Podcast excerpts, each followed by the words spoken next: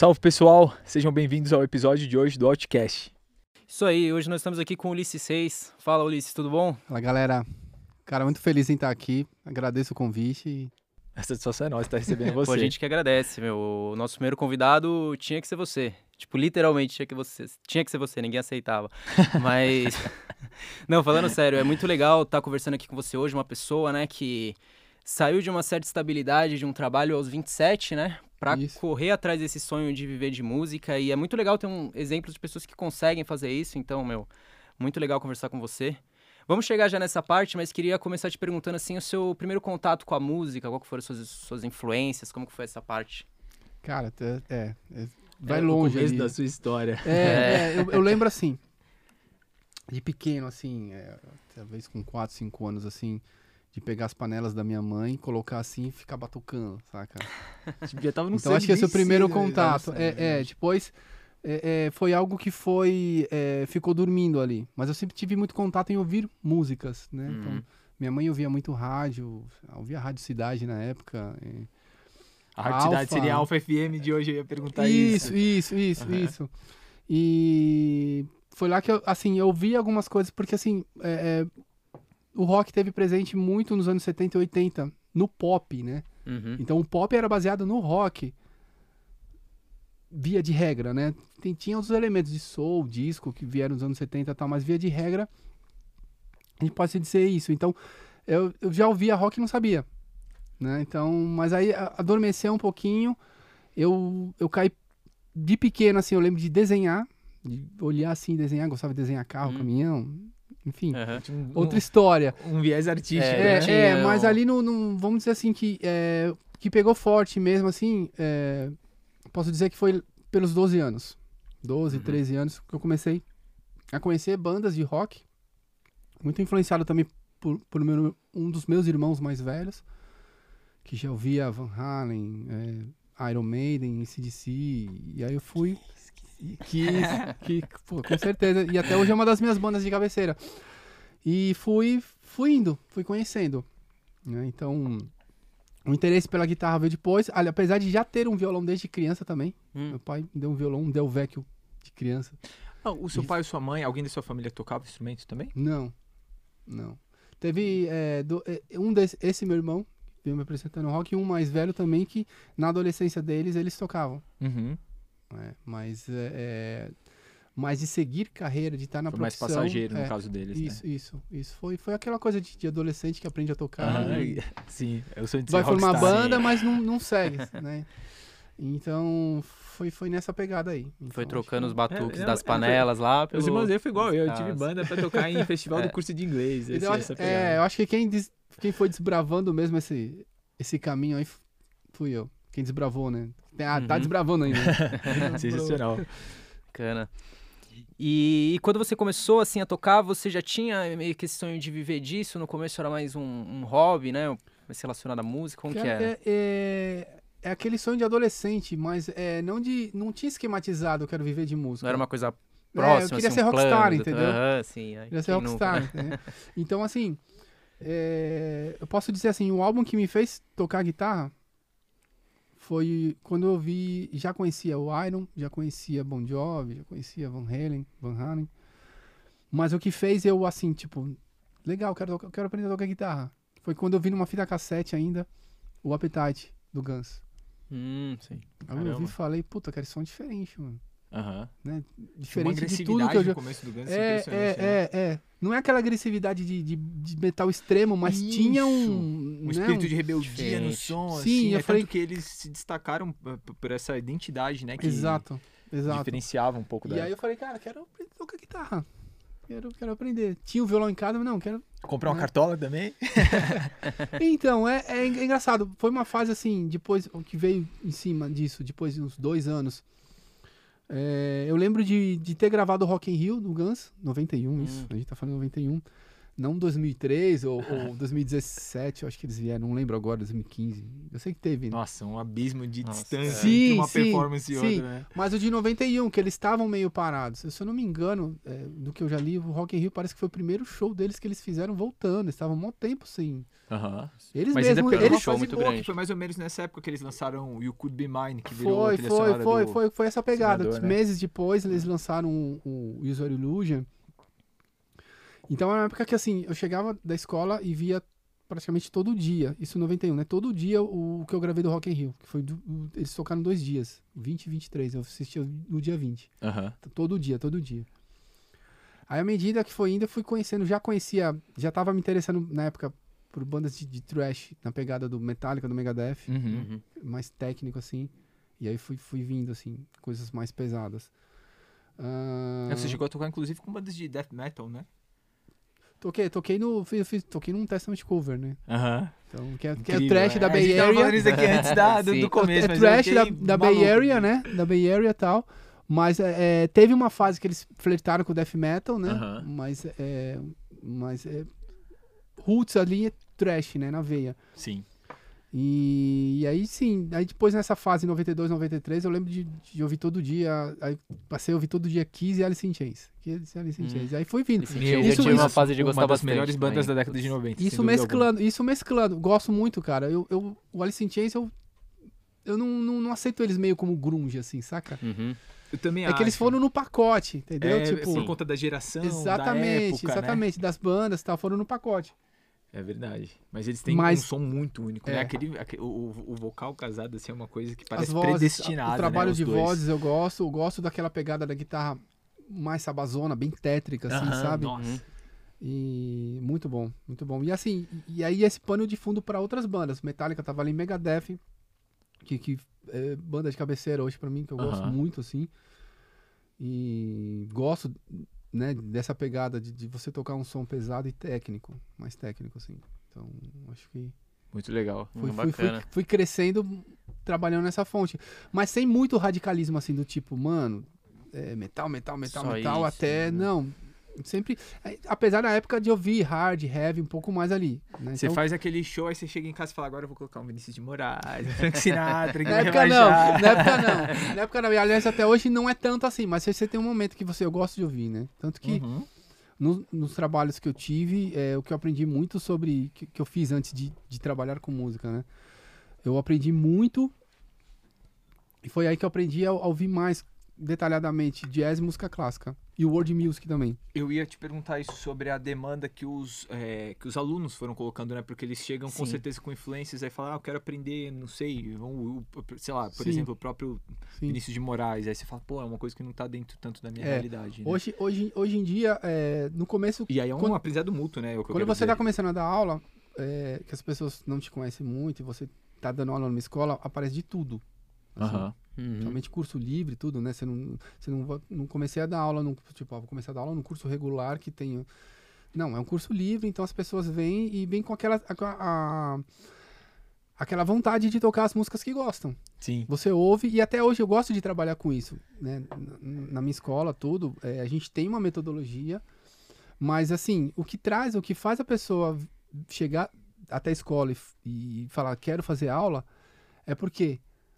eu quero tocar um estilo, quero tocar as músicas que eu gosto. Eu gosto dela, né? Então, aí em cima, isso é a porta de entrada pra quê? Pra que você coloque o material, coloque música, ensine ela a tocar o que ela gosta, e aí você abre a perspectiva dela musical. Legal. A gente já sabe tocar isso aqui. Mas vamos trabalhar outras coisas? Tem outros elementos. Tem um dedilhado diferente, tem um ritmo diferente. Vamos trabalhar isso aqui? Vamos melhorar isso aqui agora? Vamos evoluir? Isso é bacana, assim, para você como professor, né, tecnicamente, porque acaba você tendo que pesquisar outros ritmos que às vezes não são tão à tua. E eu acho o mais importante, assim... E agora, depois você como que professor, a sua bagagem para eles, né? Como professor, assim, o que eu gosto... Não é uma receita de bolo, assim, nesse caso.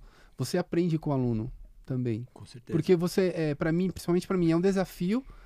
ajudar o aluno a estudar e aprender e assimilar. Então, às vezes eu abraço algumas causas, assim, né? De crianças que vêm toda, tipo, dispersa, ou vêm catimba a aula, faz aquela catimba argentina na aula. Né? E falei, tá bom, mas e aí, o que a gente pode puxar daí? O que a gente pode trabalhar, entendeu? Então... É legal, exige um processo assim, você vai se reinventando, né? Sim. Eu acho que é importante isso, porque até o lance de geração, né? Uhum. Então... e várias fases, né? Então, são 16 anos que eu tô lecionando, dando aula, ministrando aulas, enfim. E é uma geração, né? Se a gente pensar que uma geração é 15 anos, mas... Dentro desses 15 anos, 16 anos, você tem vários... por exemplo, tem classe social, você tem perspectiva, você tem público. Sim. Né? Então, um público que gosta de uma determinada... estilo musical, faixa etária, ou... Enfim, você tem vários micro... Aham. Subdivisões. Subdivisões. Sim, sim. Que você... Vários nichos, assim, né? E mais a personalidade de cada um. A maneira que cada um se mira. Então, de repente...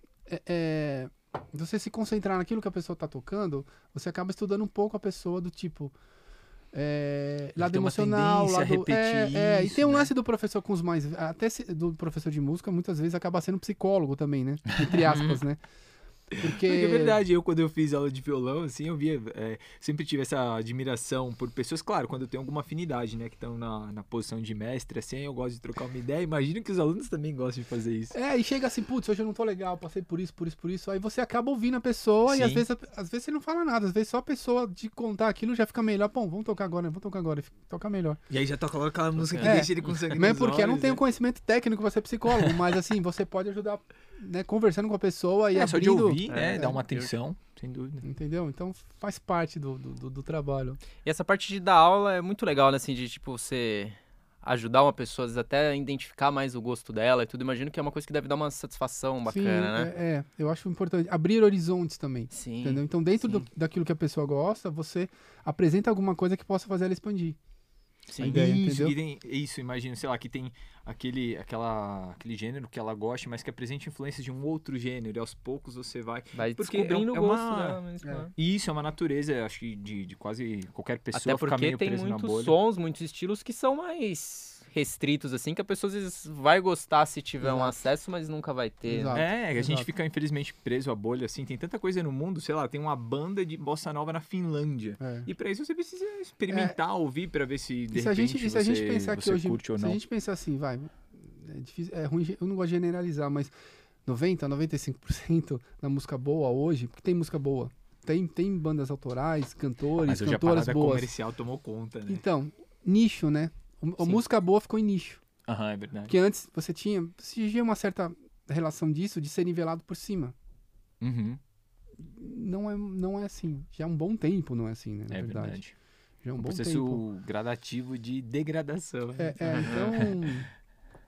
E esse também é assunto pra... É uma reflexão, é verdade. Entendeu? Então, é cultural, mas é uma coisa que eu penso muito sobre. Enfim... É de geração ou não é de geração? Isso vai... Assunto longo, complexo, cara. Assunto longo. Eu acho que o importante é o seguinte.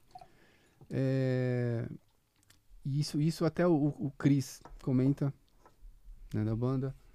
Chris and Rocks. Uhum. Podemos chamar ele um dia aqui. Ele é fundador da banda? Ele é o fundador? Um dos fundadores. Cara, ele achou legal ele vir contar essa história aqui. Mas ele faz parte da formação original. Legal. Mas ele faz parte da formação original. Já pegaram um gatilho aí pra quando vier. Mas é legal porque ele conta essa história. Ele mesmo conta essa história. Isso é legal. Muito bacana. Mas ele fala, cara, as pessoas... não é que as pessoas não gostam ou não consomem mais porque não gostam. Elas simplesmente não conhecem. Isso ele fala muito. E eu concordo bastante. Por isso que eu tô frisando isso. Porque não tá nem na prateleira pra você... ver, entendeu? Então você fala assim, a internet democratizou. Isso também ele fala, então, eu concordo. Sim. Democratizou, é verdade. Mas se você não souber o nome da banda, você não consegue chegar na banda. Você é conduzido a procurar pelo comercial, as promoções, os comerciais. E os serviços de streaming, eles oferecem, tudo bem, você consegue ver estilos parecidos, mas, cara, tem muita coisa que não aparece. E se você chegar e abrir o YouTube logo de cara, vai estar o quê? Vai não vai aparecer. Só coisa comercial, contemporânea, né?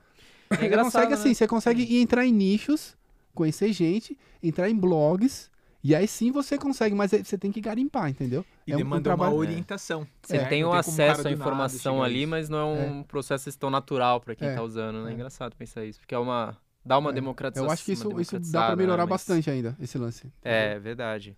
Esse lance pode e acho que deve melhorar bastante. É legal que a escola de música é uma baita inspiração, não só na questão técnica, mas para, como você falou, que você insere isso no seu trabalho, abrir os horizontes mesmo, Sim. né?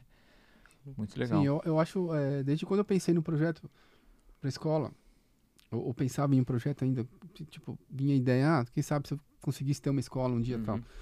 Era exatamente trabalhar pontos que a gente pudesse desenvolver. O seguinte, a gente...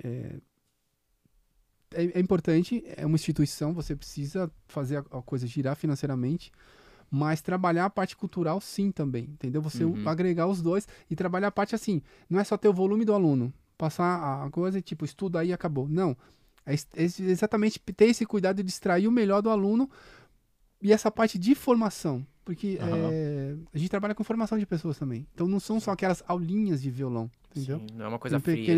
Claro, a sua escola é reconhecida, me perdoa por não saber falar o nome específico, mas ela recebeu um certificado recentemente, né? Não, a gente tem a certificação nos nossos cursos, a gente tem cursos que a pessoa consegue a certificação internacional através pela Rock School Brasil. Rock School Brasil. Junto à RSL Awards, de Londres, né? Então, ela é uma... É uma instituição, né, o Rock School, na qual ela tem esses cursos. Então, vamos lá, guitarra, violão, canto, bateria, teclado, baixo, parece que entrou a grade de violino agora, piano, teoria musical. E tem cursos específicos para crianças e para os adultos, né, para adolescentes e adultos. Então, você tem um programa ali, quem entra na escola, você tem a opção de entrar e fazer essa graduação, estudar para essa certificação direto ou não, né? Você pode entrar, começa estudando com a gente vai apresentando, vai conversando, se interessou, a gente direciona para isso. Igual Cambridge no curso de inglês, né? Mais ou menos isso, que o Instituto de Cambridge tem lá certificado. Entendeu? Né? Mas é muito legal, porque cara, é fantástico isso, porque pensa assim, você tem um órgão que está em mais de 60 países e tem... o ok, né, o aval de várias instituições reguladoras de educação musical, de educação, né, de ensino no mundo inteiro. Não, isso é fantástico, tecnicamente, academicamente falando. Sim. Incrível, a escola é em Sorocaba, né? Sorocaba. Como que é o Instagram? O Instagram a gente tá... você consegue... Espaço Musical Arte e Vida, você encontra. Tudo junto, assim. Ah, bacana. Aí o pessoal musical, seguir, arte, ó. Pessoal. Vocês que estão entrando acessem agora lá, na conhecem galera. Lá, isso. Principalmente a galera lá de Sorocaba. E eu ia até perguntar um pouquinho mais desse processo, assim, da sua mudança, né? De você trabalhava... Com o que você trabalhava mesmo? Desculpa, antes da parte da música. Eu trabalhei em alguns... Trabalhou bastante. Vamos lá. Então, voltando ali na adolescência, eu tocava guitarra, mas eu brincava, tocar pro hobby. Né? Eu tinha aquela vontade... Mas os anos 90 tinha ainda aquela dificuldade muito grande. Se hoje todo mundo acha difícil, né? E realmente tem suas dificuldades, mas os anos 90 era um pouquinho mais, assim. Temos de vitrine, acesso, assim, tem prós e contras. Tem algum, mudaram-se as dificuldades. Exatamente, tem algum lado, tem algumas partes, vamos dizer assim, alguns tópicos ou umas citações muito boas dos anos 90. E uma delas eu posso dizer, assim, que é legal a gente mencionar, que assim, o pessoal, o público, né, a galera, eles buscavam mais som autoral. Eles eram mais curiosos em conhecer bandas autorais. Uma tendência oposta ao que é hoje. Eu acho isso, porque eu acho que, de verdade, assim, isso a gente comenta, conversa, esse lance de não ter essa renovação, de ficar muitas vezes segurando num ponto, isso acaba levando um atraso artístico, estilo, né? Não vou dizer que leva pra sepultura, sem fazer, né? Enfim, leva pro... Não, literalmente pra banda sepultura, né? Leva pro fim, não vai ter pro fim, porque você vai ter sempre o público fiel, isso não vai dizer, morreu. É mais confortável, entendeu? Mas conforme o tempo passa cada vez menor. Renovar, né? Entendeu? Vai ficar... sei lá, sabe aqueles bailes de terceira idade? Sim. Isso, a gente via dos nossos, os meus avós, os seus bisavós. Né? Exatamente. Então, vai ficar o bailão rock, assim, essas coisas. É, né? Verdade, é verdade. Entendeu? Então... Mas isso acho que é infelizmente, é uma tendência artística como um todo, né? Até cinema. Você vê que a velocidade de remake que o pessoal faz... Maior, é verdade. Meu, os caras lançaram Esquadrão Suicida, foi um fiasco. 2 anos depois, os caras lançam outro. E a mística de esperar o lançamento entre um filme e outro, a galera nem pensa nisso, né? E é só comércio. A galera vai no cinema, vai lá e compra o balde de pipoca do Esquadrão Suicida pra postar no Instagram. É. E, né? Séries também, remake de séries. Sim, nossa! Né? Várias séries que eu via na minha infância lá, que eu gostava. Eu falei, nossa, mas tá tendo um remake desse? Tipo, MacGyver. É, tá e não só remake, quem mais? Remake, eles Magnum. Super Máquina. Super Máquina. É, tá no geral, música pop também. Você pega muitos artistas, assim, você tá tendo regravações de clássicos, mas tá muito. Parece que o mundo tá virando cover. Mais do que nunca nada se cria, tudo se copia, né? É legal ter isso, né? Mas é legal, o que eu acho, assim, é legal não só... o legal não é só ter isso. E você acha que, assim, por exemplo, vamos supor, a pessoa que vai querer fazer uma banda, ela tá mais inclinada a fazer uma banda cover porque é mais, digamos assim, previsível, ela já sabe mais ou menos o que imaginar. Mais comercial, que você acha? É mais fácil ela chegar no, sei lá, num pub, não sei onde, falar, eu faço covers do ICT, do Led Zeppelin, o cara querer, sim. Do que ele sequer querer ouvir a música do cara autoral. É. Às vezes pode ser até que curta, eu não tô falando que isso é em todos os lugares. Tem, cara, tem outra observação também, né? Tocam sempre as mesmas músicas, né? É, verdade. Meu, eu fico muito incomodado nessas casas de show. E tem casas que começam a receber banda adolescente, assim. Você vê que os caras tocam aquela... Smell Like Teen Spirits, que você vê que não é tecnicamente difícil de tocar. É, né? E eu sempre gostei, assim, de pesquisar bandas, de ir atrás, conhecer bandas, conhecer de onde são, o que são, o som. E pesquisar lá do B, cara. Das próprias bandas, entendeu? Tipo, olha cara, o underground que a gente falou na apresentação. Não vou ficar conhecendo só o hit. Eu já conheço o hit do rádio, cara. Qual que é o trabalho da banda? Meu, eu não aguento mais ouvir, desculpa, Zezé, eu não aguento mais o Back in Black. Eu gosto de ouvir, sei lá, Squealer, Gonna Shooting, as músicas do ICDC, tipo lá do B, isso daí. Isso é muito legal. E como que era esse processo de você pesquisar algumas coisas um pouco mais lá do B, quando você estava começando a ouvir música, né? Porque hoje em dia é aquilo que a gente falou, é mais democrático nesse sentido. Você não sabe o que procurar, mas se você souber, você... É verdade. Era o lance da fita cassete, que a gente ia regravando. Mas aí regravava, passava, tipo, você na TV, alguma coisa. É. Eu lembro meu pai tinha... Ele conta várias histórias que eu fico fascinado. Ele falava assim, não era assim, tipo... Tinha uma mística o negócio, né? Tinha. Um do grupo comprava o LP e aí emprestava pros amigos. Porque era caro, cara. Tudo bem, o vinil hoje é caro. Mas você tem CD, você tem streaming. Naquela época só tinha o vinil e o cassete. Sim, Eu ainda, no começo dos anos 90, veio o CD. Uhum. Né? Você teve aquela transição pro CD. Mas, assim, era tudo muito caro. Sempre foi muito caro, né? Então, tipo, alguém comprava um, aí a gente gravava na fita. Ou então, quando você não gravava do programa de rádio, né?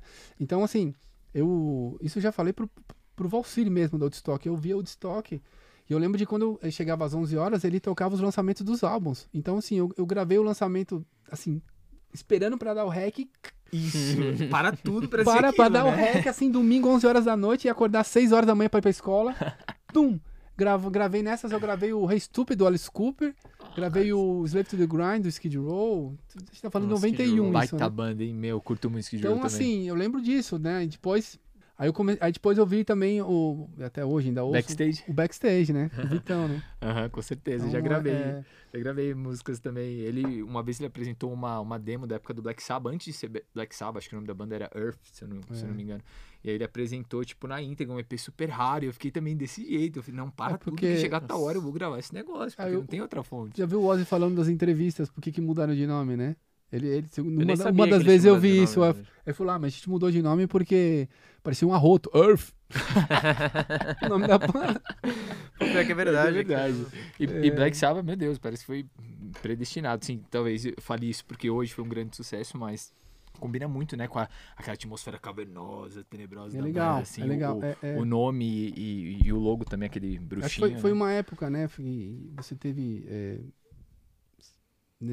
anos 60, né? Porque foi no fim dos anos 60, mas você teve Led, Purple, Sabbath, teve Hendrix, né? E outras várias bandas que influenciaram isso. E outras bandas que não se fala, indo para os anos 70, que não se fala tanto, que eu também gosto de ir atrás disso e falar. Tipo, para mim, se você pegar a influência de bandas que vieram depois, tipo, Rye Hip, Nazareth, Blue Oyster Cult, elas são tão importantes quanto, porque você ouve essa sonoridade nas bandas depois dos anos 70, verdade, e 80. Eu não posso deixar passar, porque aconteceu, ó, acho que foi um sinal do destino, que essa semana eu tava assistindo um filme, década de 70, eu curto muito arte como um todo, década de 70 e 80. E tem um filme com o Al Pacino, foi um dos primeiros filmes dele, Dog Day Afternoon, em português é Um Dia de Cão, onde ele vai roubar um banco e tem uma determinada cena onde as minas estão dançando Easy Living, do Raya Hippie, elas estão dançando assim, elas estão lá de reféns no banco, mas os caras não estão fazendo nada de errado, né? Isso não vem ao caso. É, tipo, não estão tratando mal os reféns. Aí elas estão lá dançando esse som. Né? Os caras não estão fazendo nada de errado. Nada de errado, né? Hoje, né? Quer dizer que não estavam maltratando os reféns. Mas eu falei errado mesmo. Mas não. E o legal dessa história, porque assim, até falei isso essa semana em casa, assim. Eu falei, cara, tipo, tudo bem. A gente tá sempre aprendendo.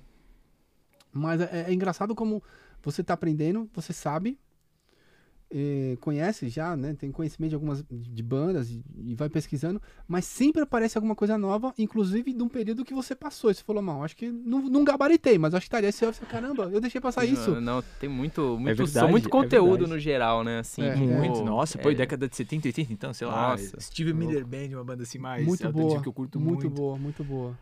Beckman Turner Overdrive também não é tão tá vendo? A gente vai falar de é muito legal. Beckman Turner eu gosto bastante também. Cara, dá pra ficar falando o nome de banda aqui. Porra. A banda em tese underground, né? Que a gente não vê a galera tocando nos covers. E aí é legal pra galera que tá assistindo e anotando os nomes e pesquisando, entendeu? Exatamente. Fazer uma playlist aqui. No Brasil, cara, também, se a gente pegar bandas assim... Ao término desse episódio aqui, ó, a gente vai lançar uma playlist. A gente vai lançar uma nossa, a gente vai lançar uma do Ulisses. A gente vai lançar uma do Ulisses pra vocês. Ó, até, de certa maneira, porque toca no Sesc, tá, o Casa das Máquinas. Casa das Máquinas. Mas você tem outra, você tem o próprio Terreno Baldio. Que de lá o Mozart Mello tocou nela. Ave Sangria, pô, Ave Sangria. Quando eu descobri a Ave Sangria, eu fiquei tipo, como que eu não conhecia Kirk, isso? que tocou muito tempo aqui, né? E agora virou o Mr. Legacy, era Mr. Kirk, agora Mr. porque Legacy, ele, né? Ele faleceu. Tá no outro plano, foi fazer jam com a galera lá. É verdade, e tá muito bem acompanhado, hein? Bandas progressivas, tem uma banda chamada Bolha, se não me engano era do Sul. O Edson, não sei como é que tá a história de rock progressivo nos anos 70. Né? Eu sou apaixonado, preciso falar aqui, porque eu tenho um negócio assim que... tem algumas verdades que eu tenho na minha mente, que se um dia eu tivesse em horário nobre na TV eu falaria. Uma delas é de que Made in Brasil é uma das maiores bandas da história do rock brasileiro e não é reconhecida. Eu curto muito, muito Made in Brasil.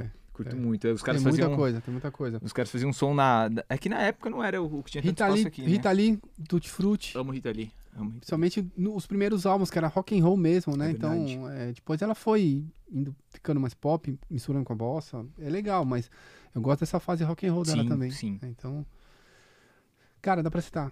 Mesmo no Brasil dá pra citar. E esse pessoal, e a galera dos anos 70, eu vou te falar, se a gente fala dos anos 80 e 90, teve a dificuldade, era difícil, como hoje também ainda é, mas anos 70 eles tiraram lei de pedra também pra fazer o que eles fizeram. Sem dúvida, eu imagino. Ainda mais aqui que não era tão forte a cena do rock, né? Porque, por exemplo, nos Estados Unidos, imagino que existia um nível de dificuldade, tinha mais espaço, né? Sim, mas sempre teve um público, né? Tanto que o Alice Cooper fechou em 74 no Brasil, né? Lotado, né? Então, acho que era mais o acesso a tudo mesmo, a estrutura em equipamento, em gravar bem também, né? Sim, então... verdade. O Brasil, por ser um país mais novo, acaba tendo como consequência, né? Socialmente atrasado mesmo. Mas é legal, cara. É legal esse lance de pesquisar, conhecer, entendeu? Sim, então, muito, sim. Demais. Então, aí na adolescência, levava pro Hobbit, ok, e tal, tudo. E aí cheguei a trabalhar na galeria do rock. Nossa. Trabalhei no cartório. Mas onde eu fiquei mais tempo foi na FNAC. Trabalhei 5 anos na FNAC, de Pinheiros. Então... Não deixei de tocar em nenhum momento, tanto que na FNAC, a gente, num determinado período ali, a gente fez uma banda dos funcionários da FNAC que tocava nas festas dos funcionários, entendeu? Bacana. Porque um dos nossos gerentes da loja foi o Nardes, que foi baterista do Salário Mínimo. Caramba. Espero que o Nardes veja o podcast também. Vou dar um toque pra ele. Então, assim, cara... Puta, demais, entendeu? Então... Que demais. Pô, que bacana. Então, eu ia te perguntar até assim, como leigo, né, essa transição do rock, porque eu acho que na década de 50, talvez 60, assim, o pessoal associava mais rock, assim, com Elvis Presley, né, essa parada, assim, um pouco mais perto do, entre aspas, rockabilly. Pop. É, exatamente. E aí teve um movimento de bandas mais psicodélicas que foi mudando um pouco porque a gente associa hoje com rock mesmo, até em questão de estrutura e tudo. É mais ou menos isso mesmo que foi? Do que eu já li, já estudei, e não de forma acadêmica, né, mas de pesquisando e lendo, a gente tem que pensar assim, o blues e o jazz, eles influenciaram a cultura ocidental no século XX, assim, de uma maneira absurda, né? Tudo, principalmente o blues, assim, né? Então, a gente, o rock é uma fluente, é um filho do blues. Mas você começa a ter um blues, começa a eletrificar e começa a ter o... É bem legal ter uma música do ICDC, Leatherby Rock, que ele fala The black man had the blues and the white man had the smalls, que eu acho que é um outro... Sim. É, tem alguma coisa assim, né? Por exemplo... não sei se eu vou falar certo agora, alguma coisa assim, a América criou rock, a Inglaterra criou heavy metal, enfim, por quê? Porque o blues influenciou os artistas lá na Inglaterra, nessas vieram o Clapton, Jeff Beck, né, então uma galera, e aí eles trouxeram isso pra América, enfim, mas se a gente pegar ali, aí nos anos 50, né, quando o rock, assim, que o Elvis, eu adoro o Elvis, fantástico, mas não é só o Elvis, né? Se você pensar assim, Chuck Berry, pra mim, é o pai do rock. Não, né? Sem dúvida, uma influência absurda. Até o Angus, né? O andadinho, a inspiração veio do Chuck Berry, Little Richard, né? Então, Bill Haley. Então, foi um processo. Robert Johnson, pra quem nunca viu o filme Encruzilhada, assista esse filme. Sim, tem. E a Encruzilhada é o... Alfa FM, isso, que é do Karate Kid. Sim, eu não vou lembrar o nome dos outros.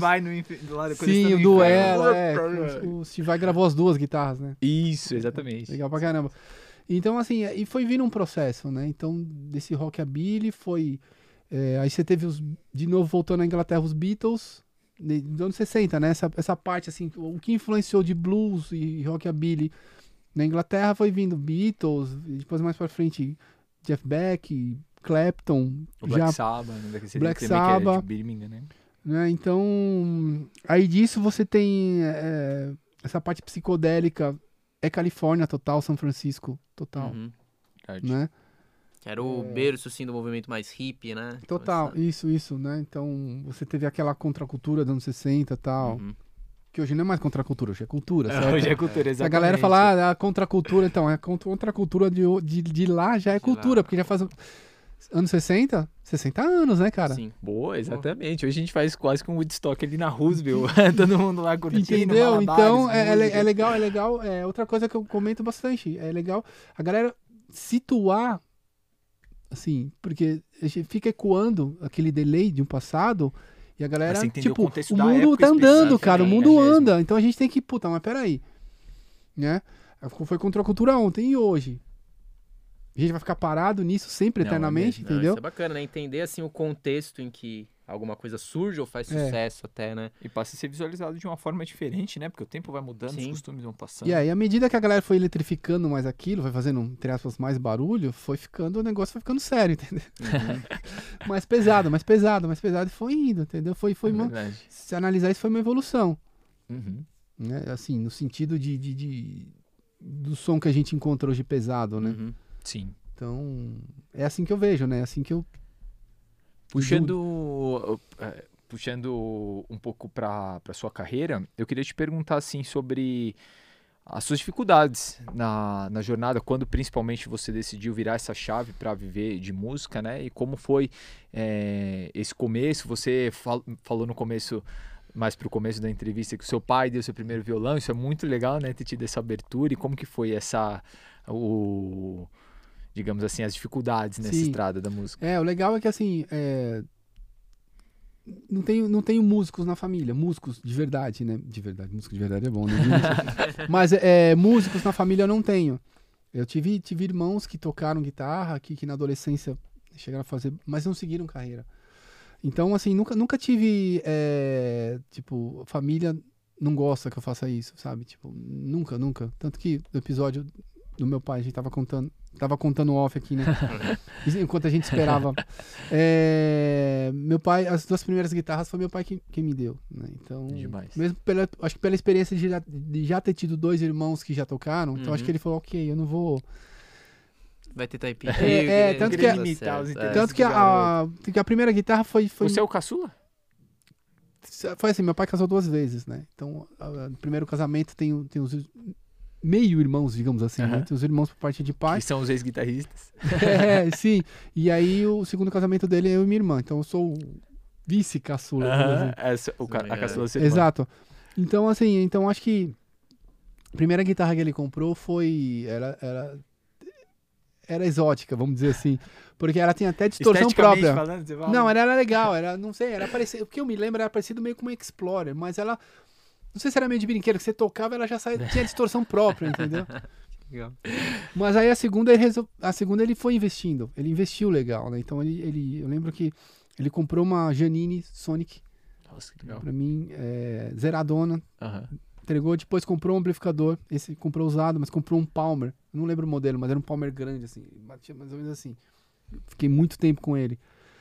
E eu lembro que a gente foi buscar de uma outra pessoa no Pacaembu aqui, uma travessa da Avenida Pacaembu. E é bem presente, assim, na memória. E aí ele pegou e falou, bom, agora é com você, se vira aí.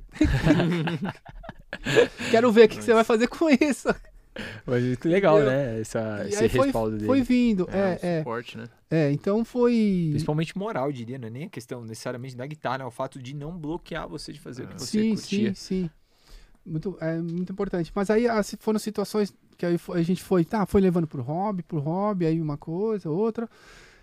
Só que aí eu brinco, em vez de ir com 18... né, seguir a carreira, foi 10 anos depois. Então, eu acho que tem pontos positivos nisso, porque eu tenho um parâmetro, né? Porque, como eu disse, eu trabalhei na galeria, trabalhei no cartório de registro civil. Sim. Trabalhei 5 anos na FNAC. Então foi. E precisa de um planejamento também, né? Que talvez com a idade, assim, uma experiência mais... Eu planejei um ano para fazer isso. Eu planejei um ano. Então, durante um ano eu guardei, porque, assim, cara, era uma parte que era, não vou dizer terrível, terrivelmente boa na FNAC, mas financeiramente era terrível. Então, assim, todas as promoções de CDs ali, a gente fazia festa, entendeu? Quem trabalhava na FNAC. Pegava, eu comprei... Então, o bom, assim, eu não tinha restrição de, vou trabalhar só na sessão de rock. Não, eu passei por todas as sessões, porque eu queria aprender. Isso é muito importante. Então, o que eu aprendi na época de música clássica foi indo pra lá. A FNAC, o que é? É uma loja, é isso? Era... acredito que não tem no Brasil mais, né? Na França eu acredito que tem ainda. Eles saíram do Brasil. Mas é uma loja, um departamento que você tinha parte de CDs, livros, informática. Né? Então, no prédio lá em Pinheiros, que eles compraram, no prédio da Editora da Atica ainda. Da Atica Shopping. A Editora Atica que fez um shopping. E quando eu entrei, foi logo depois dessa transição. Era FNAC já, mas eu acredito que foram meses depois eu já entrei. E o prédio era... tá lá o prédio ainda, mas tá... Nem sei o que aconteceu com o prédio. Então você tinha o subsolo de CDs, aí o térreo que você tinha, térreo e primeiro andar, que era informática. O térreo, pelo que eu me lembro, tinha alguma coisa de informática, e tinha a banca, né, de jornal. Primeiro era informática mesmo, né? Segundo andar os livros, e o último você tinha um palco pequeno pro pocket shows, assim. Caramba, legal.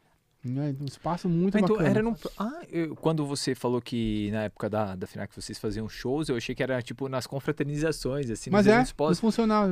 Mas era ali, lá mesmo, na sede. Na sede, Porque começou só ali. Depois que eles começaram com filiais no Rio de Janeiro, Curitiba, Brasília... O mais próximo Brasília. Hoje disso é tipo a Livraria Cultura... Não sei, assim, pra mas a Livraria Cultura é só cultura, né? É só livros, só cultura. São só livros, né? São só livros e não tem mais CD, né? Não se vende mais CD físico. Isso lá, assim, das últimas vezes que eu fui, eu vi LP e DVD. Eles começaram a incidir porque o LP voltou pro hype, né? A galera agora voltou a curtir o LP. Aliás, faz tempo que eu não vou, não. Nossa, eu lembro falando E muito mais recente, claro, né? Mas nessa dificuldade, assim... Dificuldade não, né? Mas da democratização, às vezes, de um acesso a conteúdo, tudo. Eu lembro na Saraiva que tinha... E aí tinha os CDs que você podia colocar pra ouvir lá. E nossa, era... é verdade. E dá pra ter uma palhinha. E bem, né? Mais recente isso, né? Eu tinha, sei lá, o quê? Uns 10 anos, mais ou menos. Então já era 2005, 2006, sim. Mas era... a forma que tinha, puta bacana. É. Mas então, aí, seguindo... no auge dessa história aí, eram exatamente os concorrentes da FNAC, a Cultura, a Saraiva. Ah, já estavam em atividade na época? Já, a Saraiva FNAC. Principalmente, né? A Cultura também. É verdade, a Saraiva é mais velha. E hoje a Saraiva, né, fechou várias, né? É. Acho que eles perderam bastante força. Mesmo. É. Tinha umas lojas bem legais. E você passou por todas as áreas? Aí, né? Eu lembro que depois desse tempo todo... Passei, tanto que num período ali no começo, eu cheguei até fazer treinamento com funcionários da loja da... Fui pro Rio de Janeiro, passei 15 dias no Rio para treinar, eu e mais uma galera. Foram, não sei se foram 3, 4 levas de funcionários que a cada 15 dias se revezavam para treinar os funcionários do Rio. Porque eu lembro que na época era a primeira loja fora a filial. Uhum. Foi a primeira do Rio de Janeiro, foi a primeira fora. Tinha sido na época, né? Não tem mais, né? E aí, por processos, assim, de desgaste, de você chegar uma hora e falar, mas tô estagnado profissionalmente, eu gosto de tocar. Uhum. Eu cheguei à conclusão que, beleza, daqui pra frente agora eu vou estudar, vou voltar pras aulas de música. Nunca parei de tocar, mas tinha parado de fazer as aulas. Uhum. Vou fazer as aulas, vou me preparar. Vou entrar na música, na profissão mesmo, né? Então foi um ano. Esse tempo aí, esse processo de virada de chave financeiramente, isso, preparar tal. Mas é assim, deu certo, a gente foi indo, foi estudando, mas o retorno financeiro não vem logo. Porque eu estava no processo de estudos, faculdade e tal. E a faculdade que eu comecei a fazer, na época, ela só tinha o vespertino. Uhum. Não tinha o matutino. Então não conseguia nem dar aula direito. Sim. Porque... pegava o período principal. É o horário, isso, geralmente. Entendeu? A galera tá no trabalho e à noite iria pra só que sair da faculdade, né? Até chegar na escola ia dar 1, 2 aulas, enfim. Sim, então nesse compensa. Período, então assim, teve aquele problema, né, transição financeira, depois de um tempo complicada, tal, tudo. Mas foi indo, cara, foi indo, não foi fácil, não é, nada é fácil, né? Nada sim, é fácil. É verdade. Então, mesmo quando a gente projeta, faz uma programação, e eu sou muito, vamos dizer assim, pragmático nisso, né? Eu gosto, faço a programação e vamos seguir a programação. Você tem N obstáculos externas, né? No caminho, isso, percalços, né? Então, acontecem imprevistos, normal. Uhum. Então, mas isso sim. E essa parte do planejamento é essencial, né? Não adianta fazer alguma coisa assim muito na loucura, muito na emoção, porque senão a gente acaba se frustrando. E uma mudança, assim, de você mudar de área, qualquer hora que seja, já demanda muito isso. Sim. Alguma coisa mais artística ainda, então? Sim, o importante é assim, você faz o planejamento, mas não se prenda, assim, a ser inflexível a ele, né? Tem que se permitir uma hora, tipo, isso aqui não, tem que avaliar, né? Tá dando certo, não tá? Então, peraí, vamos mudar um pouquinho essa peça, vamos mudar ali, vamos nos readequar a rota. Assim. Readequar a rota. Então isso é importante. Readequar a rota do rock. Boa. A gente vai chegar na rota do rock. Muito legal. Eu imagino, assim, também opinião de leigo, né? Eu acho que como eu demonstrei aqui, que eu, na empolgação, que eu curto muito rock, sempre curti, acompanhei bastante, mas nunca tive banda e tal. Eu acredito que é mais difícil a estrada das bandas do que da escola de música, certo? Sim, num geral sim. Uhum. Você dá aulas, você pode dar aula particular, você pode dar aula em escola, você pode dar aula em colégio, se você tiver, né, uma formação acadêmica para poder dar aula em colégio, né, regular assim, né? Então você tem mais estabilidade, vamos dizer assim. Sim. Não que você chega no fim do ano, de repente você pode perder metade do que você tem de aluno, porque é aquele tio da perua, né? O pessoal não quer pagar dezembro e janeiro, enfim. Mas claro que é verdade. Enfim, a gente não vive de fotossíntese, né, ainda, né? Então, mas assim, eu no geral, na verdade, tem essas mudanças de fim de ano normal, tudo. de fim de período, né?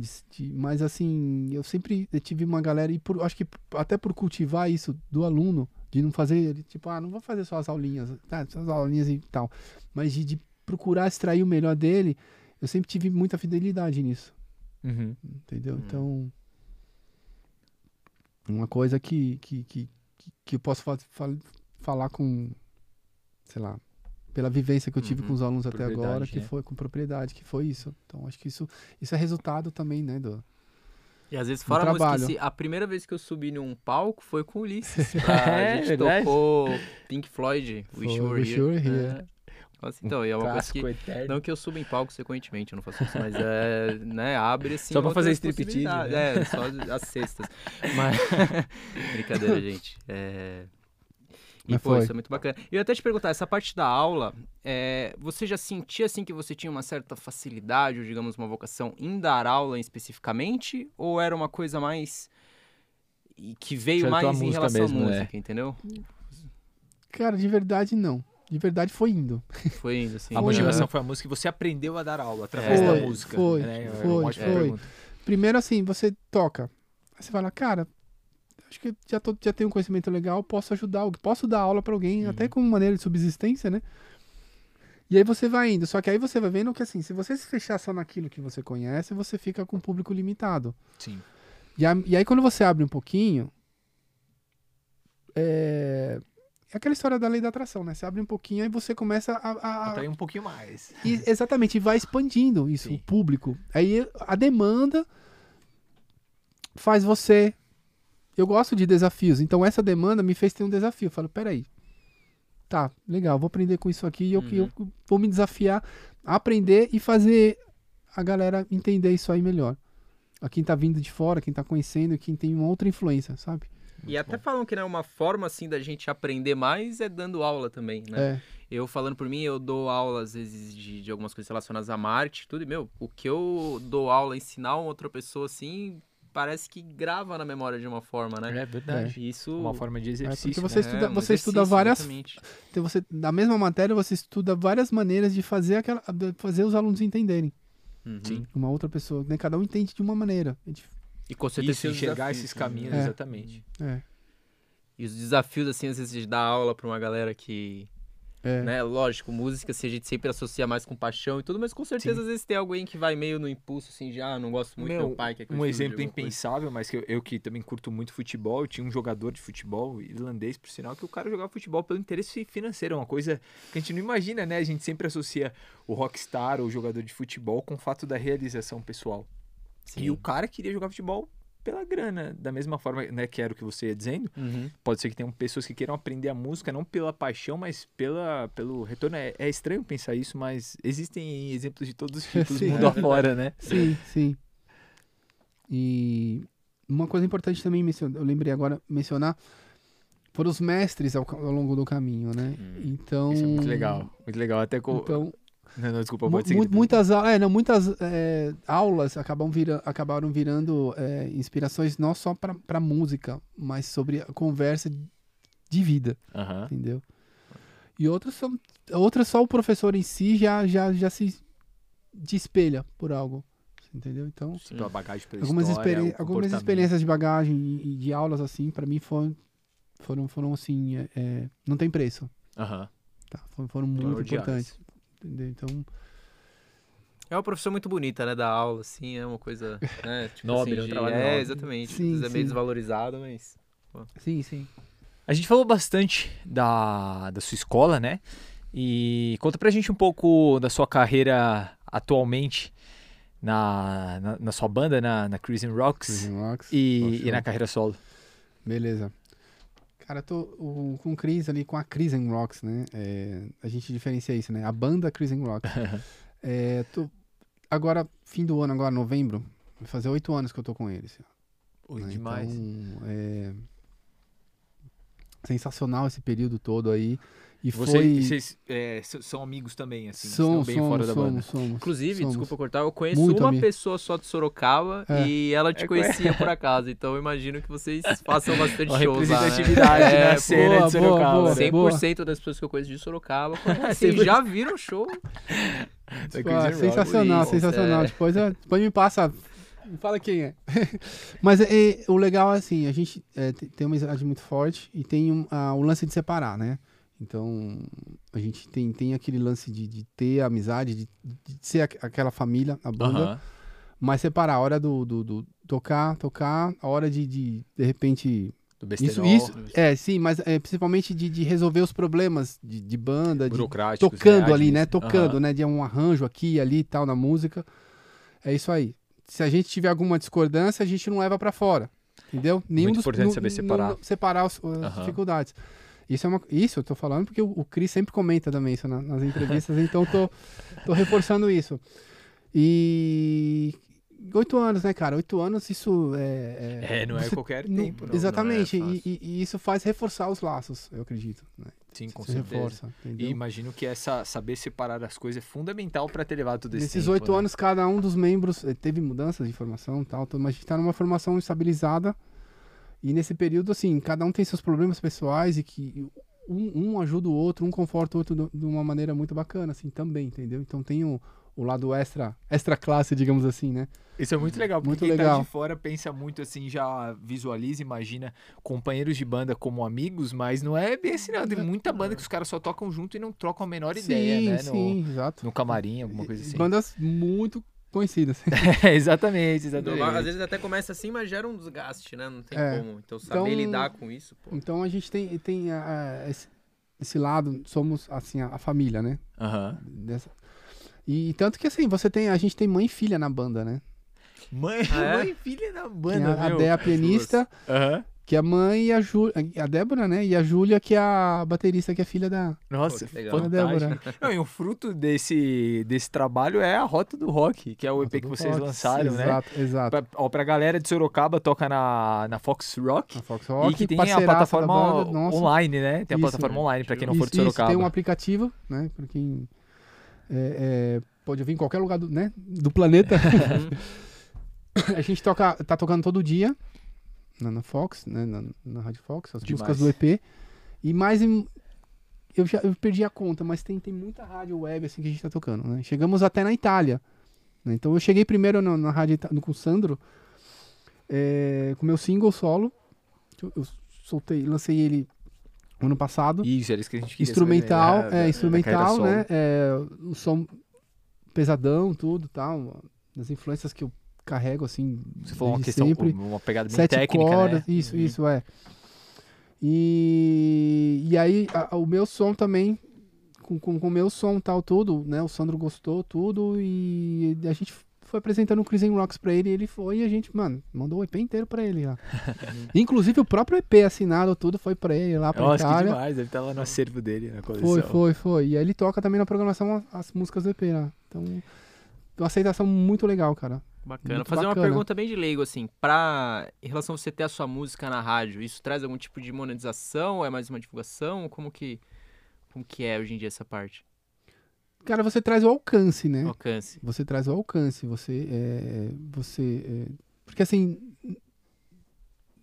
se falar de monetização, nem o streaming dá monetização, né? As plataformas de streaming, que você vê bandas grandes aí, a monetização direta, falando assim, né? Tipo, tocando, você ganha.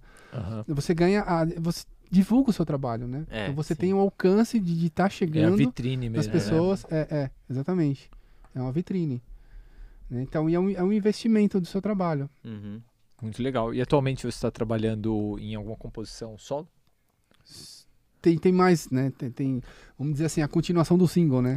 Que é pelo menos eu soltar um EP.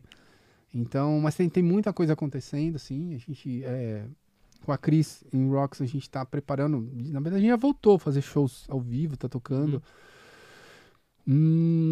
mas aí, eu acredito que com essa abertura a gente vai potencializar isso, né? Então, a gente vai conseguir mais shows, assim, a escola também, no momento, a gente divulgar, retomada, tudo, mas tô trabalhando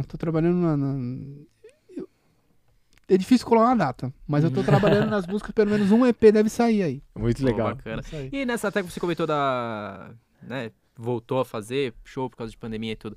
Como que foi pra você? Nessa parte de aula, o show também, com certeza você teve que se reinventar de alguma forma, né? Sim, todo mundo, né, teve esse desafio aí. cai nesse lance que eu comentei um pouquinho antes, foi sobre o quê? A fidelidade dos alunos, né? Então, assim, a gente, todo mundo teve perdas, percas de alunos, né? E dificuldade e tal. Todo mundo passou por essa dificuldade. Mas, assim, muita gente acreditou em fazer as aulas online. Uhum. Uma parte da galera. Era identificado com o trabalho que vinha sendo realizado. De repente, no momento anterior à pandemia, tipo, tinha receio, falar, mas será que é possível? Não. E acho que, assim, até por um motivo de, tipo, mas vamos continuar fazendo, porque, primeiro, a gente tem que fazer alguma coisa, não pode parar. Nada, né? E a gente pensando também, não, mas tem um professor também, né? A gente tem que manter a coisa rodando, né? De repente, eu recebi o retorno do tipo, cara, é legal online, né? A gente consegue realmente aprender também. Então, são formas de aprendizado que você tem. É fato, assim, pelo menos da minha experiência, do que eu, em alguns aspectos, nada substitui a aula presencial. É verdade, é verdade. Sim. Mas se aprende com aula online? Muito. Uhum. Muito, entendeu? É uma alternativa também, né? Às vezes a pessoa não tem horário, alguma coisa, fazer alguma coisa presencial, né? Tanto que eu lancei, assim, e é algo que, assim, eu vou cada vez aprimorar, eu vou melhorando a plataforma e colocando outros cursos, o meu curso online. Uhum. Né? Então, o meu curso online de guitarra e tal. É um trabalho por si só, que né? Não é, ainda não é uma versão para iniciante, porque eram uns vídeos que eu já tinha, eu aproveitei, assim, para poder direcionar. Então, é um conteúdo que, para quem já toca certa... e quer ter a vontade, pensa assim, cara, como é que é, que escala que é esse solo? Como é que você toca isso? Como é que eu vou pensar em criar um solo, tocar alguma coisa assim? Então, a ideia desse curso surgiu para ajudar a conectar. Principalmente num período que eu tava com muito aluno, assim. Muito aluno que já tocava alguma coisa e aprende... Já tocava alguns licks de penta, e aí começa a pegar a escala maior e pensa, cara, mas... E aí começa a questionar o solo, sabe? Te ouvindo, assim, cara, mas... Esse solo, essa escala, esse jeito, assim... E aí eu achei interessante fazer um curso que pudesse juntar isso. Então, trabalhar desde os intervalos, passando por acordes, que é muito importante. Você ter esse processo de conhecimento de harmonia, de trabalhar os acordes, não fazer só os acordes basicão ali, mas você ter pelo braço... trabalhar as inversões, trabalhar toda essa questão aí e juntar com a escala, com conhecimentos técnicos até de como você tocar isso. Então a ideia é também, em paralelo, expandir essa parte online. Por quê? Porque é exatamente essa ideia do online. Eu posso chegar no mundo inteiro com online. Sim, é um alcance, com certeza, é verdade. Entendeu? Diferente. Até não sei se a gente perguntou, se a gente passou meio batido. Você aprendeu a tocar com alguém, tendo aula, meio sozinho? Como que foi? Acho que a gente não falou disso, não.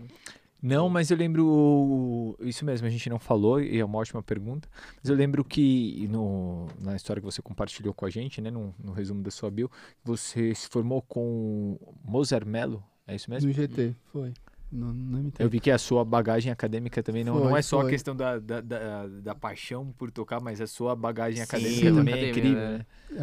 Bem legal. Foi assim, eu comecei a tocar assim também, foi uma das coisas que meu pai também segurou na época, então comecei a fazer conservatório, na época eu morava na Zona Sul, e andava muito na região do Brooklyn, no Brooklyn velho ali, e aí estudei no conservatório, que até hoje, outro dia eu passei na Avenida Santo Amaro, eu falei, deixa eu ver se ainda tem ali também, o conservatório ainda tá lá. Bate aquela nostalgia, né? Aquelas memórias. É uma região que eu gosto bastante, assim, não só pela nostalgia, mas a região, assim, eu gosto muito.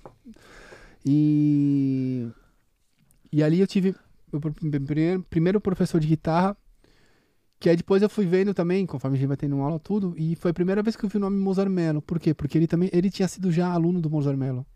Isso em 1990. Né? Então. Mozart Mello, desculpa, é um professor, é isso? Ou... vamos dizer, o Mozart Mello é. Brincando, né? O mestre dos magos da guitarra no Brasil, entendeu?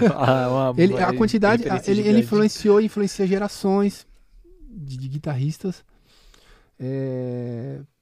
pelo conhecimento que ele adquiriu, pela forma que ele dá aula, pela bagagem que ele carrega e por simplesmente não só dar aula de guitarra também, entendeu? Então você tem um papo existencial com ele, que ele faz questão de passar para os alunos, assim, também, pô, isso conversa, entendeu? Isso é uma experiência. Então, o mestre Mozart né? Então, assim, mas eu fui ter aula com o Mozart mesmo só no IGT, isso em 2000 e... 2008. Uhum. Mas me formei em janeiro de 2010, foi um ano e meio com ele lá no IGT, me formei em especialização. Aí depois esperei 6 meses, depois fiz mais um ano e meio com ele. Numa época que ele também dava aula em Pinheiros, com a turma, com a galera e tal. Também conheci uma outra galera, e você vai conhecer uma galera nisso, né? Então, mas vou mencionar do pessoal, a galera, assim, fantástico, assim, que eu cheguei a ter aula, pelo menos fiz cursos, assim, então dá pra falar. O Fernando Aldi foi o primeiro, esse meu primeiro professor. 90, 91, acho que 91, esse período. E... Enfim, aí eu tive... Quando eu fiz a faculdade de música, eu não contei, mas não fiz de guitarra, eu fiz de violão clássico. Só que assim, eu fiz um ano de violão clássico. Aí acabei parando. Esse um ano eu estudei com o Henrique Pinto. Não sei se vocês conhecem o Henrique Pinto. É um dos... Eu acho um dos maiores professores de violão, um dos maiores professores de violão do país e eu acho que do, sei lá, do planeta. Uhum. Tem um método, iniciação ao violão, né? Então, isso tem uns vídeos no YouTube que você encontra ele falando que eu acho que os principais métodos que a gente tem no Brasil foi do Isaías Sávio e o dele. Né? Então, ele conta como é que surgiu esse método. É legal esse vídeo no YouTube aí. Como que surge esse método, como é que ele começou a escrever a iniciação ao violão, tudo assim. Muito legal. Através da editora que entrou em contato com ele e tal, tudo. Então, antes disso, eu comecei a fazer aula de violão clássico foi com o Elmer, na Moca, na escola, né, o Elmer Stocco, também, mais um mestre, assim, fantástico, e ele, aluno do Isaías Sávio. Então... Muita gente, né? No período do GT também, posso citar também, eu estudei com o Eduardo Anui, eu estudei com o Edmilson Lazari, que foi onde eu fiz o Lei. Então, na própria faculdade mesmo, você pega professores fantásticos, assim, das matérias, né? De harmonia, de contraponto, a Karen de contraponto, fantástica. O Antônio Ribeiro também, de apreciação musical e harmonia, que... eu adorava as aulas de apreciação, porque ele colocava... Uma das aulas foi bem interessante. Ele colocava a música, a gente tinha que adivinhar mais ou menos o período. Caramba, legal. Né? É tipo... medieval. Mas vem do medieval até o contemporâneo, entendeu? Música clássica. Então, cara, fantástico. Que legal. Assim, então... E a gente vem vindo, fora cursos pequenos, né? Cursos de improvisação, com o Lupa Santiago também, que veio da Berkeley, Souza Lima, né? A galera. Tem uma galera aí. Workshops também, né? Então você tem uma lista considerável aí, né? Sim, é verdade. Eu lembro, eu vi bastante coisa na sua lista. Até tava o Kiko Loureiro, né? Que hoje tá no Megadeth, que é uma das suas bandas de cabeceira, sim, né? Sim, Muito legal ver um brasileiro chegando, né? Numa banda assim de... O Kiko Loureiro, eu participei de um workshop que ele fez um dia inteiro no Souza Lima, assim. Isso foi em 2005, assim, bem legal. Ele tava lançando o primeiro álbum solo dele, assim. Já tinha lançado, né? E aí... Vocês abriram, inclusive, né, algo muito importante da gente mencionar na história do Chris and Rocks. Vocês abriram um show do Angra, né? Falando aqui de Kiko Loureiro, aproveitando. Dois ainda. Né? Abrimos dois. Isso foi quando? 2018. 2018 foi. O Kiko Loureiro já estava no Angra, né? Então não foi com... Então a gente abriu os shows de Santos e de Sorocaba.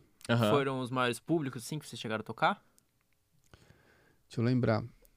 No meu público com a banda... Na verdade, aí o Chris, quando, né, ele pode contar assim, o público da banda, ele conta, mas o meu tocando com a banda, eu acredito que foi... Tô pensando aqui agora, tô lembrando. Vocês abriram também pro Supla e pro Ira, né? Foi. Então, eu lembrei desse show agora, mas eu acredito que foi quando a gente tocou na Ilha Comprida, o projeto Ilha Verão. Cara, um palco na praia. Nossa, isso dá uma vibe muito foda. Uma galera... Cara. Porque a gente abriu o dia. Já era noite, né? Então, é aquela coisa. Você tá abrindo, não tem muita gente. Mas vem chegando. Quando você termina o show, você fala... Caramba. Nossa, aquele mar de gente. Sim. Deve ser uma legal, sensação, porque eles estavam mandando bem. Porque também se a galera não curte, a galera não permanece ali. Vai tomar uma breja, vai fumar um cigarro, e a galera curtindo, bola. A galera tocando. Exatamente, enchendo, né? Deve ser uma sensação muito louca, né? Você vê o tanto de gente assim... engajando ali com o que você tá fazendo. Por conta do que você tá fazendo. E, aliás, é legal mencionar isso, porque assim, o movimento que a gente vem fazendo de conquistar da galera. Tem da galera que não conhece a banda, vai conhecendo e vai adorando as músicas. Né? Tem gente que nem conhece, tá vendo o show, seja no bar, ou seja, até na praia mesmo. Uhum. De repente você vê assim que você toca a música, o nosso som, né? O som autoral de vocês, ou do Rota do Rock ou o anterior, né? Dos EPs anteriores, do álbum anterior. Mas de repente o refrão gruda e elas já começam a cantar, cara, automático, assim. Puta, é fantástico. Meu, fantástico. Então você fala, a recepção do autoral, pra você ver assim... de repente não é que a galera não quer ver autoral, não tá colocando na prateleira. Sim, é verdade. Aliás, frase do Chris também mencionando aí. Entendeu? Não tá colocando, não tá sendo mencionado, entendeu? Pô, legal. Não, a gente tem que trazer o Chris, tem que trazer um dia vocês dois aqui. Vai ser legal, a gente vai fazer depois. Fala pra gente, você tem alguma influência contemporânea? O que você acha da cena atual? Tem algo que você consegue extrair, que você vê como uma influência positiva? Hoje, que a gente comentou no começo, né, o quanto a questão comercial está em alta, mas existe algo contemporâneo assim que chama a sua atenção? Não tão contemporâneo, assim, coisa de 10 anos, assim, mas tem uma banda chamada Animals as Leaders, instrumental. Cara, é doideira, assim, é muito legal.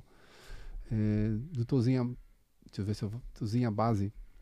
Que é ele toca com uma guitarra de 8 cordas. Então tem umas experimentações muito loucas, assim. Uhum. E é bem legal, né? Então tem as partes pesadas, tem umas partes meio eletrônica, não eletrônica dançante, mas misturado com sintetizadores e tal. Uns timbres bem clean, ao mesmo tempo pesado. É legal pra conhecer. Mas assim... Se pegar o que tá rolando na mídia maior, assim, tal, nada que me chame muito a atenção, assim. Tem os plágios, né? Enfim. Os remakes, né? Por assim dizer, mas... Plágio tipo Greta Van Fleet, assim. Então, assim, vamos nessa, né? Então, coisas que sei lá, né? Enfim, aí você... Vai e ouve o Led Zeppelin mesmo, né?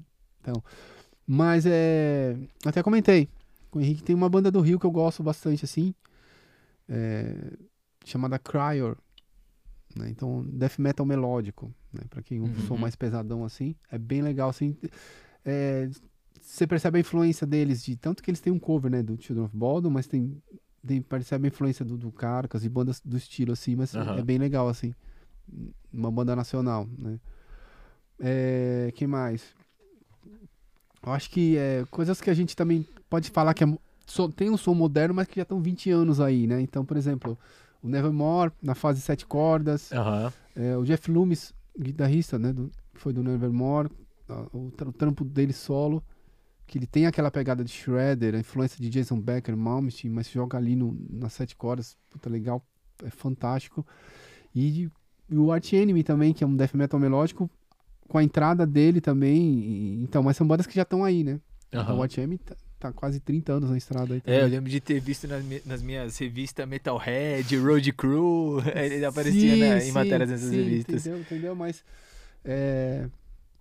eu acho legal, falando, né, do Watch m, que eles também vão renovando o som.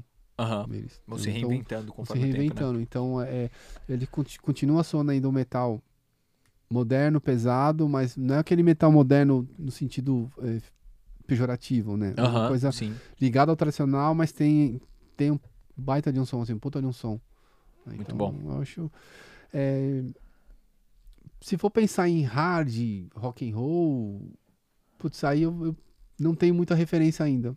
Não consegui ver alguma coisa que me chame a atenção pra falar, não, cara, isso definitivamente... Porque o que eu ouvi é muito, na verdade, tá muito mais pop do que rockão mesmo, por falar assim. Sim. Né? Então, aí nesse sentido aí eu ouço os medalhões ainda. Mas provavelmente tem, cara. Tem. Tem que limpar o que a gente falou. Exatamente, né? Procurando você encontra. Sim. Você tem filho? Não. Eu já ia perguntar como seria a relação ali com o pequeno gafanhoto do heavy metal. Não, cara, ainda não tem um herdeiro ainda. Legal. Teve algum momento assim que você pensou ou chegou perto de desistir, dar um passo para trás nessa jornada aí? É uma boa pergunta. É uma boa pergunta. Não de fato, assim. Às vezes a gente, num dia que você tá mal-humorado, você fala, vou parar com isso. Mas não de nada decisão. Assim, grave, só de humor realmente. Mesmo, né? Do dia específico. Assim, né? Depois, na verdade, 10 minutos depois, você fala, imagina. Então faz parte, né? Verdade. Besteira. Quando volta pro era só pra, em vez de você xingar, você falar isso, sabe? Tipo, de vez de falar um palavrão, você, puta merda, não. Você fala que, não, vou falar isso agora, puta merda, melhor falar isso. Não tem... Porque faz parte também, né? Mesmo você vivendo do que você gosta, sempre tem aquele dia de trabalho, né? Momentos de dificuldade, de estresse. E acho que faz parte desse... exatamente disso. Você... Às vezes tá agindo pela bússola, né? Ou seja, seguindo o plano. Você não tá enxergando muito bem nesse momento, né? Tem que esperar. Que nem você tá numa estrada com uma névoa. Você sabe que você tá na estrada. Você não tá enxergando muito bem, mas você tá ali na estrada. É verdade. Então você, às vezes, segura um pouco, puxa diminui a velocidade, mas você tá na estrada. Então você segue a estrada. Aí que você consegue enxergar melhor aquilo. Beleza, agora a gente deslancha. Sim. Então acho que essa analogia aí serve bem, assim. Muito bom. Pra isso. Mas eu acho importante, assim... A galera, né? As pessoas irem atrás dos sonhos. Uhum. Então, mas... Assim, ir atrás dos sonhos... Mas não assim, eu vou ser feliz quando eu realizar o meu sonho. Não. Exatamente. Ser feliz durante o percurso, né? É igual aquela... fazer analogia besta, né? Mas é igual você vai no boteco e você fala fiado só amanhã. Exatamente. Vai ser sempre assim. Eu sempre reparei muito nesse barato do fiado só amanhã. Entendeu? Vai ser sempre assim. Você nunca vai chegar, entendeu? Então, assim, você se joga no que você tá indo, mas você vive o hoje, né? Então, sim. Desfrutar cada dia o aprendizado. Por mais que, de repente, você esteja vivendo uma situação desfavorável, no sentido, sei lá, às vezes financeiro ou emocional, mas eu acho que você ser grato por você já tá nesse caminho. Demais. Porque com certeza você vai estar no sentido de realização na frente de muita gente que ainda não tomou essa decisão.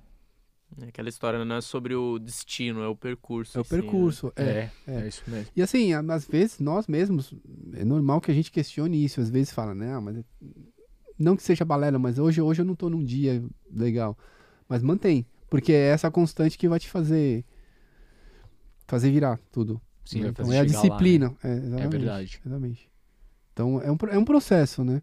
Uhum. Então você tem que trabalhar. No caso, assim, bem isso: corpo, mente e espírito. Você trabalha conjunto para poder. Não, perfeito. Cada um do seu jeito, da sua maneira, no que cada um acredita, seja o que for, assim, mas assim, a saúde geral, assim, é o mais importante. A realização. E o seu... Eu queria te perguntar duas coisas, na verdade. O seu melhor momento, assim, dando aula, alguma coisa que te marcou. E na parte dos shows também, seja na produção ou no net conteúdo, ou nas apresentações, assim, os seus melhores momentos nessas duas vertentes aí que você vive. Assim, tiveram episódios que ficaram marcados, assim, você fala, nossa, esse dia, ou esse momento. Acho que só pensar de estrutura, vamos dizer, nas audições dos alunos. Se eu pensar na questão de estrutura... Acho que o melhor momento foi a audição que nós fizemos em 2019, na escola, no teatro próximo à escola, assim e tal. No geral, toda audição é sempre muito bacana, no sentido de que você vê um resultado de um trabalho. Uhum. Isso aí é um ponto muito legal. E você vê que, de repente, o aluno entra nervoso lá, e aí ele sai com aquele... Você sai com aquele alívio, mas você fala até... Eu sou aliviado, mas não é um bicho de 7 cabeças. Sim. Né? Cara, não é tão... Agora eu quero voltar, eu quero ir lá de novo. Tanto que ele vai depois e repete, entendeu? A dose. Então isso é legal. Com a banda é o mesmo processo também. É esse processo de amadurecimento constante que a gente vive, seja musical ou seja de entrosamento, né? De família mesmo. Agora, se for pensar de shows mesmo, acho que teve aquele ali pra mim, né? Junto com a banda, eu com a banda. Aquele da Ilha Verão lá, na Ilha Comprida, que foi com um público grande, estrutura fantástica, as aberturas do Angra. E a vibe também, né? A vibe, exatamente. As aberturas do Angra também. E outro ponto importante, eu acho que foi o EP Rota do Rock também. Pra gente também foi pra mim e pra banda. Isso acho que se cada um da banda vier e vai comentar a mesma coisa, assim, foi um divisor de águas muito importante, assim. É um nome muito legal, né? Eu curto rock, bem old school, assim, bem clássico. Exato. Bacana. Retomar, né? Vamos voltar para a Rota do Rock, é verdade. Exatamente. Muito importante. Tanto que na música, na letra da música tem, né? Né? Se a retomada a letra do rumo, né? Em busca de um sonho. Então... Demais. Mas aí é... E você falou desse relacionamento bacana com o pessoal da banda.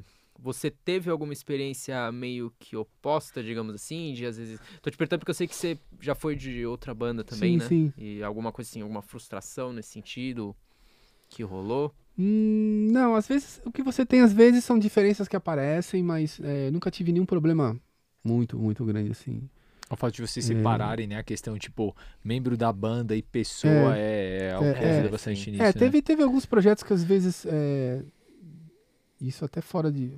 Aí é mesmo de como é que é? Ocasional, né? Você vai e faz uma apresentação ou você é contratado que não flui legal. Mas aí é um processo que não se arrasta, né? Então é uma coisa que, não fluiu, então beleza. Então, vira a página, turn the page e vambora. Entendeu? Mas acho que o legal de se tiver que mencionar um capítulo bem, bem interessante que foi assim, foi essa virada 2009, 10, assim, comigo, foi estar tocando um Caverna Leste. Tem o CD lá, inclusive. Você também conheceu, tem o CD, entendeu? Então foi muito importante pra mim também. E nesse mesmo período, ter tocado né, feito o cover do Testament.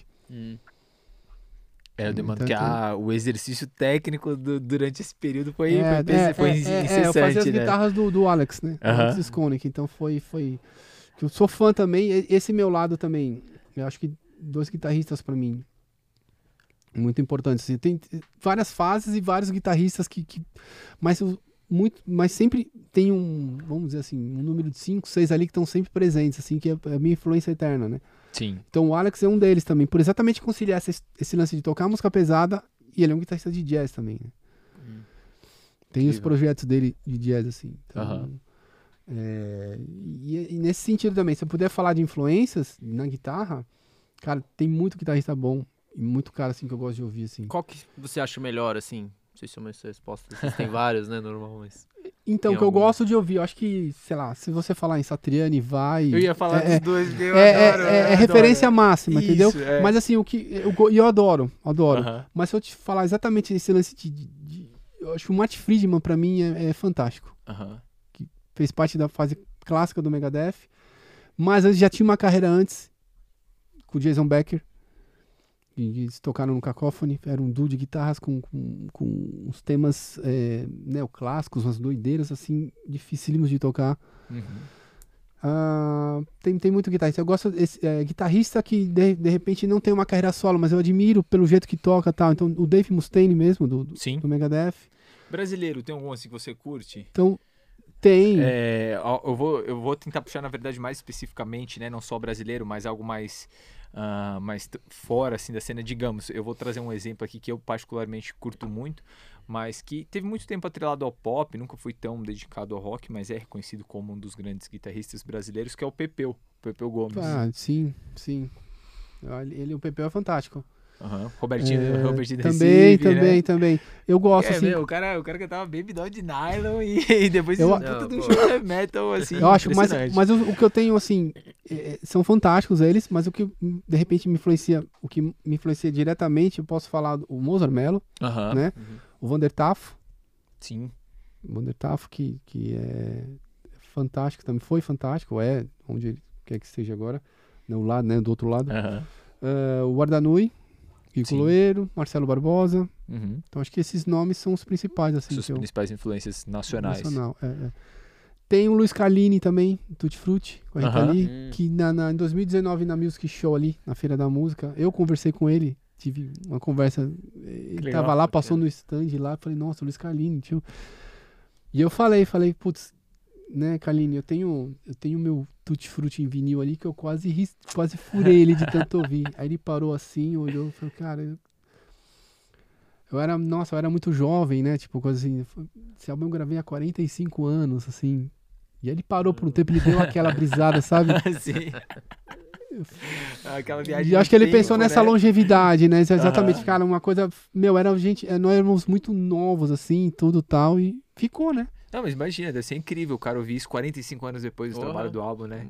Foi. Independente de tanto como. Que marca a vida das pessoas. Aí veio eles são moleque, né? Uhum. O moleque falando que, nossa, mas você... O álbum é mais velho que eu, né? Muito legal. Então... Eu acho que foi isso. Mas outros, assim, tem muito guitarrista, né? Então,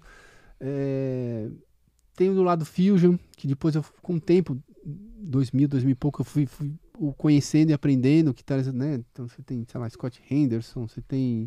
Então, aí a galera pode ir pesquisando também, né? Frank Gambale, John McLaughlin, mano, gente que você vai ouvir e você fala, mano, os caras faziam isso na década de 70, cara, tipo John McLaughlin. Eu viajo muito nisso, na questão dos recursos da época, assim, os caras conseguirem fazer Aldimeola, e cada um com a sua pegada, com o seu estilo, né? Identidade mesmo, né? É, entendeu? Então, tem um que eu gosto muito também, que trouxe essa pegada pesada, assim, o jeito de tocar, o Gary Leonard, americano. Uhum. Ah, é muita gente. Gente boa. Muita gente. Jeff Loomis das 7 cordas, que isso me influenciou diretamente. Eu vi o Steve Vai com 7 cordas, queria ter umas 7 cordas, mas quando o Nevermore, que eu vi o Choque de 2001, apareceu tocando o álbum inteiro, 7 cordas, né? Bandas também que utilizavam não diretamente as 7 cordas, mas afinações mais baixas, tipo guitarra barítono, ou afinação em si bemol, tipo o cara que eu já gostava. Mas quando esse lance das 7 cordas, eu falei, ah, cara, putz, eu quero umas 7 cordas, assim. Eu acho legal pra explorar as possibilidades, assim, tocar um som pesadão, assim. Uhum. Bem pesado, né? Você hoje, qual o conselho que o Ulisses de hoje daria pro Ulisses de 20 anos atrás? Aí ele fala, não investe nesse negócio de música não, caga a proposta. Fica na FNAC, quando terminar você vai pra Livraria Cultura, esquece tudo isso daí. Cara, eu acho que continuar no caminho, esse é o caminho, só segura um pouco a ansiedade, não precisa ficar tão ansioso, porque vai dar certo, vai dar certo, vai calmar. Mas esse é o caminho. Respeite o tempo das coisas, né? Exatamente. Se mantenha fiel no propósito. Cara, né? Tipo, a ansiedade não precisa consumir. Uhum. Segura aí que tá no caminho certo. E é impressionante como no dia a dia a gente perde a mão disso, né? A gente só consegue analisar de fora o quanto a ansiedade toma conta às vezes. É porque a gente tá inserido... Né? Tá inserido na coisa, né? No problema ali, tudo. Então, pra você consegue enxergar melhor quando você tem uma visão periférica, né? Isso seja então... por estar fora da situação ou 10 anos depois, quando se tem uma maturidade maior, né? Mas acho que sempre quando você tem alguma atividade nova, algum desafio novo, em algum momento você perde aquela visão de longe, né? Porque você tá no meio ali resolvendo a coisa. Sim. Então, você tá trabalhando, tá no foco ali, você fala, cara, tô indo pela bússola agora. Tô indo pela bússola. Muito bom. Pô, então, muito bacana. Obrigado aí, Ulisses. Espero que tenha gravado. Que o Ben tá bebendo, não tenho certeza. Mas vamos torcer, né? O Ben secou. Se não, foi engradado de 600 de Heineken, meu Deus. Tá jogado ali no chão, não entendi. Mas pelo menos foi uma boa conversa. Valeu, Ulisses. Muito obrigado mesmo pela sua presença. Eu agradeço, assim, obrigado, né? Pela oportunidade aí, pela conversa, assim, foi demais, assim, foi passando o filme, assim, né, da minha vida agora aqui. Uma retrospectiva, né? E aí eu quero convidar todos a, né, seguir as minhas mídias sociais ali, da escola, né, então, no Instagram, no YouTube, Facebook, digital Ulisses Reis vai aparecer. Espaço Musical Arte e Vida e, claro, né, Chris and Rocks também. Então, a galera aí curtam aí, né? E comece a seguir aí. É isso aí, fechou. Galera, muito obrigado pela companhia de vocês e até o próximo episódio. Valeu, hein? Tamo junto.